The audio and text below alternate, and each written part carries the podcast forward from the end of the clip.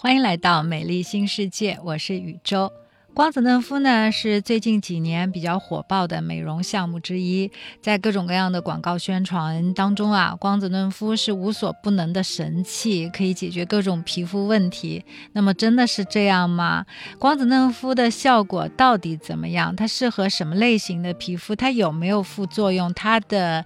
这种效果能够持续多长时间？在做光子嫩肤的时候应该注意一些什么？这么这么多的问题，我们在今天的节目里。里面呢，给大家一个回复。好，今天在我们的节目里面呢，将会有请到的是来自于南京鼓楼医院烧伤整形科的蒋亚楠医生。蒋医生您好，嗨，大家好。嗯，其实前段时间啊，就一个月之前吧，我体验了一下 M Two Two 的光子嫩肤。其实光子嫩肤呢，在呃，就是医美的这个行业里面，它应该算是相对价格比较便宜的。所以就是做起来的话，大家的压力不会太大，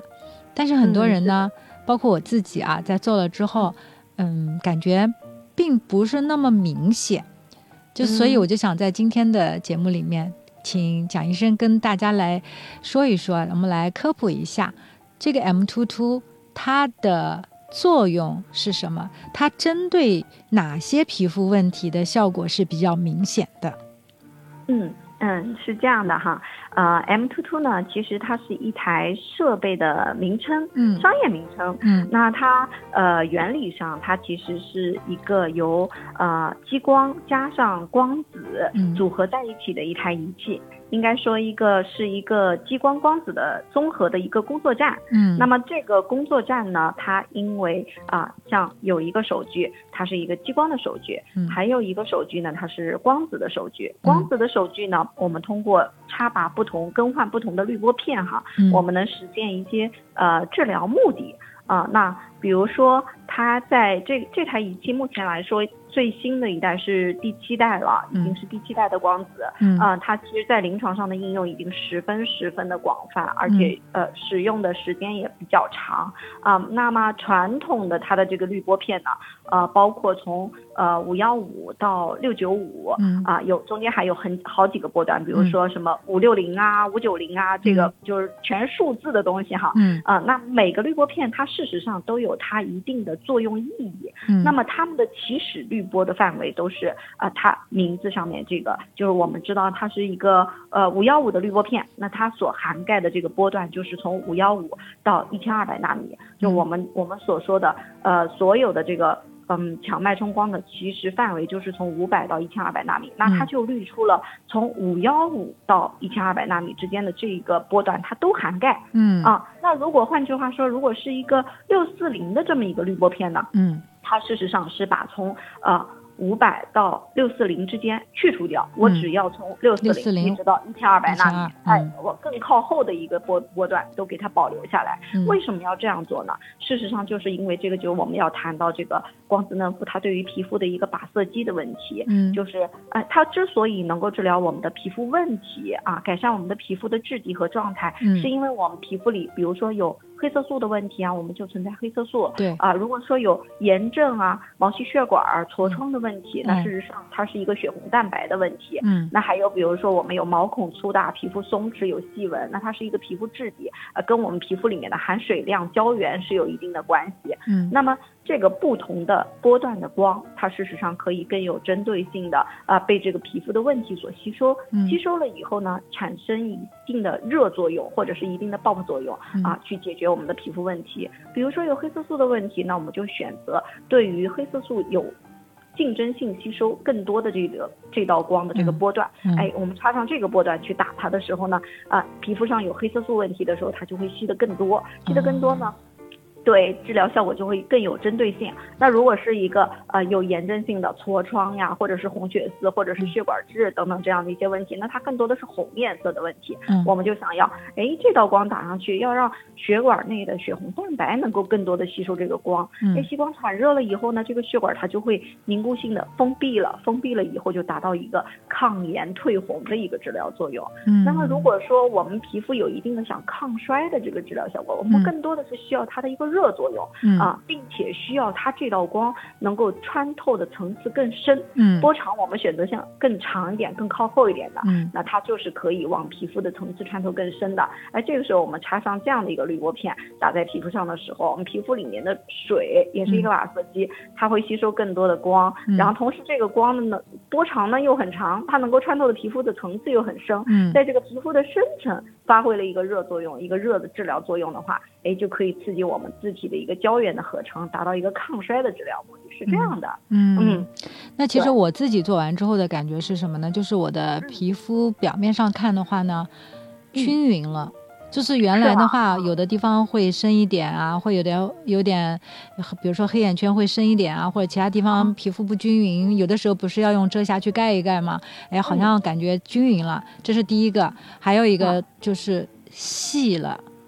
细腻了是吧？对，就更滑更细了。对，在您身上可能更多的发挥的是这样一个抗衰的一个治疗效果。那事实上，很多人在做光子嫩肤的时候，哈，他的感受呢千差万别。有的人觉得一次效果非常惊艳啊，有的人会觉得，哎，好像做完了。感觉不是那么很深刻，没有特别特别明显的效果，特别明显。嗯，对，其实它有它的原因的。为什么比如说，嗯，如果说一个人他来面诊的时候，他脸上有很多颜色的问题哦，不管你是红颜色还是黑颜色，不管你是斑还是痘痘哈，啊，那你的颜色越重，问题越多，嗯，你单次的治疗效果就越明显。嗯哼，啊，对，因为它吸光性强啊，这个时候，那你这道光打上去，它的治疗效率更高啊，这个时候它产生的治疗效果也是越明显。很多人，比如说有雀斑、表皮层的斑的时候。那他做一次以后，他的这个呃大体上的斑都能够通过这个剥脱啊，一个星期以后表面脱屑，嗯，他就会有非常非常好的一个体验感，觉得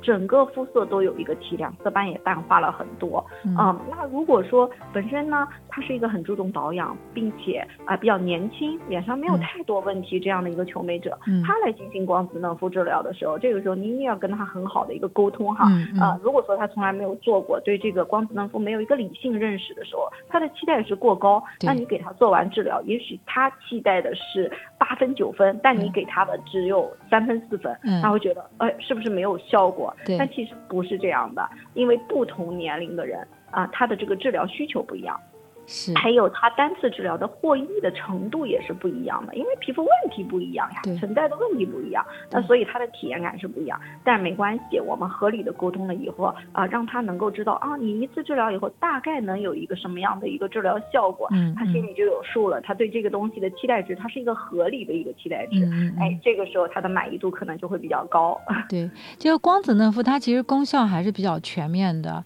就是刚刚你讲了，就是去去色素啊，或者是。去红血丝啊，还有我我感受到的嫩肤，我这是我是真真实的感受。还有就是，比如说有痤疮啊，还有等等这样的一些问题的话，可能经过几次的治疗，可能作为一个日常维养的项目的话，它都是能够让你的皮肤有一些这方面的变化的。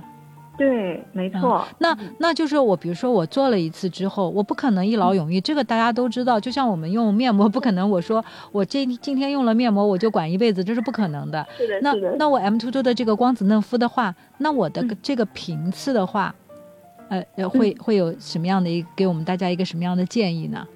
哎，对，这个频率其实很重要哈，这个跟咱们的期待值其实也有一定的关系，还有跟咱们做光子嫩肤的一个自己想要达到的一个目的是有关系的啊。如果说我们现在脸上有很多的色斑，表皮层的色斑，有痤疮的问题，亟待于解决，那么我建议大家就是连续三到五次，一个月一次，比较密集的去解决它的一个皮肤问题，这样呢效果最大化啊。那后期我们在作为保养的时候呢，其实现在可能更多的求美者啊，因为他已经很多的接触了这样的一些治疗，他没有太多的问题呈现在面部，但是他也知道我需要去做一个保养，但是保养的频率又不能很好的去解决，或者说他一个人不仅要做光子，还要做水光，还要做射频，他有好多好多的计划，还要打打肉毒素啊什么之类的，是是是。特别难安排自己的这个周期，不知道自己下一步该进行什么的 什么项目啊？对，什么项目的时候，就建议大家把光子嫩肤呢。呃，作为一个日常保养的话呢，一年有个三到五次这样的一个治疗频率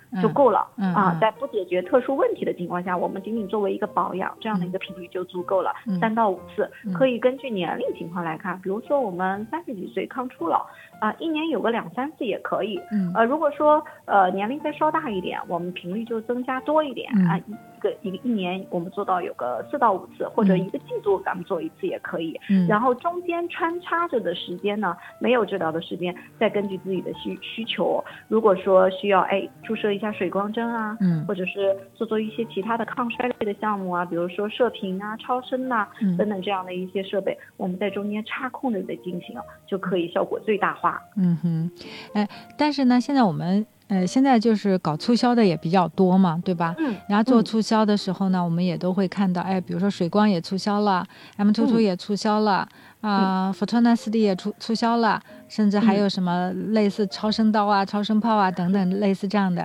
那我们在选择嗯做的时候，其实我们每一次到医院也好，到医美也好，嗯，我们应该怎么个排序？就是我先做什么，后做什么，它有讲究吗？嗯，我认为是这样的，就是在您自己还没有一个系统对自己有系统认知的情况下呢，呃，咱们先首先看有没有颜色的问题，嗯，就是所有跟肤色还有色斑。还有你可以看见的皮肤上的一些颜色的问题，都我们统归为色素的问题，或者说是血管的问题。嗯，那我们先解决这一类，因为如果说在肤色均匀的情况下，事实上大家就已经得到了一定程度的改善。对，啊，我们把颜色的问题去除，就是别人一眼可见的时候，哎，这个人皮肤还不错，有变化，就已经对完成了第一件事情了。那。在接下来的过程中，我们再看，哎，我们是不是有皮肤质地的改善？比如说毛孔啊，啊，有的人会有痤疮的凹坑，曾经反复长痘有痤疮的凹坑，啊，或者说啊，有一些细纹呐，有松弛下垂的问题，咱们再来解决这个质地的问题。啊，在质地解决问题的同时，如果有更高阶的一些要求求美的话，我们可以关注轮廓的问题，就有没有哪里凹陷啊，有没有这个整个从骨性的。流失到这个呃组织量的流失或者韧带的下垂，那这个可能就是更高阶的一个阶段了。就从简单的开始。对，按照这样三步走，就大家相对来说呢，就是呃，第一更容易迈入这个呃医美的这个阶段，然后呢，对，迈入这个大门。还有呢，就是我们先关注的颜色问题，往往是治疗费用单次会相对来说偏。中低端的一个一个状态是大家更能够去接受的，并且呢，在呃做了这样的一个单次治疗以后呢，会觉得哎，这个钱我花的还是比较值，在刀刃上我也解决了我的问题，我能看得到我的问题的解决。因为你想啊，如果有一个人来的时候。那你知道他呃就是一脸的斑，然后呢呃还有皮肤松弛下垂的问题，咱们不解决斑，我们先去给他讲讲了这个抗衰，他也知道自己年龄到了是要抗衰，可是你把这个抗衰做了以后，人家一脸的斑，他可能体验感没有那么好，对。他不一定感受到你给他的这个治疗带来了一个质的飞跃，但是如果说，哎，一次两次以后你把他斑解决的很好，这个时候他是对这个治疗是充满信心的，对医生也是充满信任的，他更更能够陪伴着你一起走下去。嗯，这个话讲的就特别有道理啊，就是说，如果你的脸上肤色的问题，就色素的问题，如果要想要解决的话，这是可以最先去解决的。这个等你的皮肤看上去有变化了，你再想着去解决其他的一些问题，嗯，那比如说我自己就碰到这样的一个问题啊，我我也有买了水光啊，也有 M two two，那我这两个如果想同节省时间嘛，就是去一次医院也好，医美也好，都会觉得时间挺宝贵，就是不 想 就想一次把两个都做了的话，那我是先做 M two two 呢，还是先做那种补水的？那个胶原蛋白的水光呢？嗯，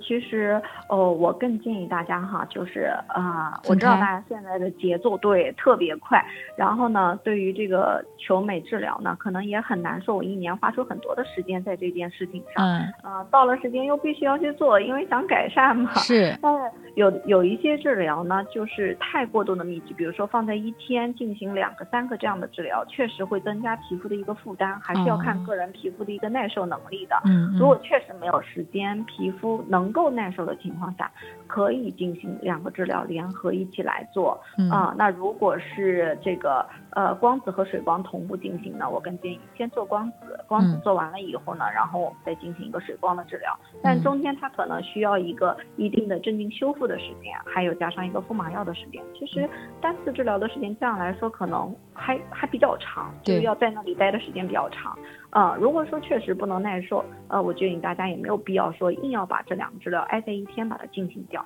还是分开来进行。呃，先做一个光子嫩肤，然后休息一个大概三到四周以后，我们再去进行一个水光的注射，补充性的治疗，这样可能呢，呃，效果也能比较好的展现，也不会说给对皮肤带来一个更更大的一个负担感。嗯，其实我和我的。朋友啊，我们一起去做 M 突突之后，我们都有一个，嗯，比较明显的感觉，就是感觉皮肤有点干，就是，呃，可能就是回去之后敷面膜的这种频次比平常日常要多一些。是，对，没错。为什么呢？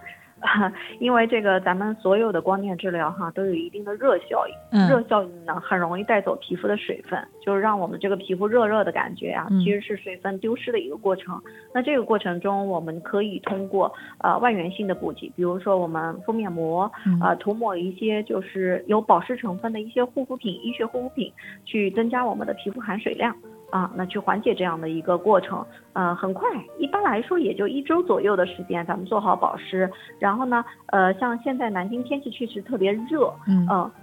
这种室外的温度，环境温度就很高。那环境温度就，即使你不做治疗，其实你人在外面的时候，水分丢失的也是比较快的。嗯嗯。所以为什么老是提倡夏季要补水哈，也是因为这样的一个原因。嗯。那么我们就是能不在户外的这种高温环境待着，就不在外面这样待着。然后第一就是防晒又可以做得很好，第二又可以减少高温环境对于皮肤的这个水分的一个丢失情况。嗯。尤其在治疗以后呢，你皮肤进入一个相对的敏感状态。嗯。水分可能更容易丢失，屏障功能比较弱嘛。嗯。我们这个外围的城墙不行了，破败不堪的时候，虽然肉眼看不见，但事实上是这个水分丢失会比正常皮肤要更快一些。那我们就稍微注意一点，就环境温度不要太高，然后适当的用一些医学的护肤品来增加皮肤的含水量就可以了。嗯，这个是。就是做完 M Two Two 之后，就是必须要注意的一些事项，就是做好补水的工作，做好防晒的工作。这其实也是对我们这个效果的一个更好的一个维护，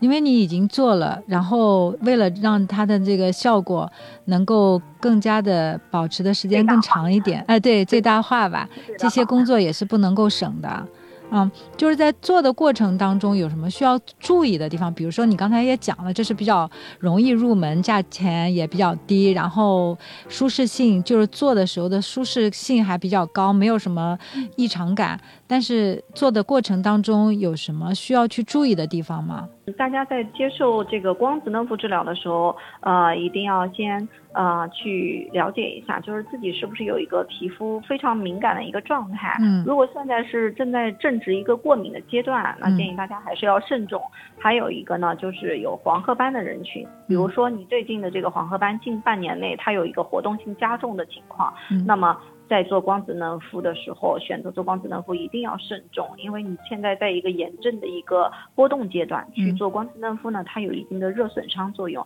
有可能会加重你的黄褐斑。还有就是我们近期，比如说，哎，正好是暑假呀，可能带着孩子去户外玩的比较多，去旅游，去海边。那如果是这样，刚刚经受过这样的一个日光暴晒的情况，即使你觉得你自己做了很好的防晒，咱们还是要稍微注意一点，因为潜在的这个活跃的黑色素。就在咱们的这个积极细胞层正在活跃着呢。呃，这个时候如果我们用光子嫩肤给它打一下，很有可能会激惹到它的这个黑色素，嗯，说不定打完以后显得肤色还更深。因为最近我确实也有很多求美者会说，哎，我最近晒黑了，我能不能来做个光子嫩肤让自己白一下？嗯，思路是对的，但是节奏不对哈，一定提醒大家稍微缓一缓，稍微修复一下，让自己的皮肤修复一下，然后等到稳定的时候，我觉得三周到四周是一个比较合理的时间啊，放置一会儿，然后到时候咱们再再来做。光子嫩肤才能让它这个效果更稳定、更安全。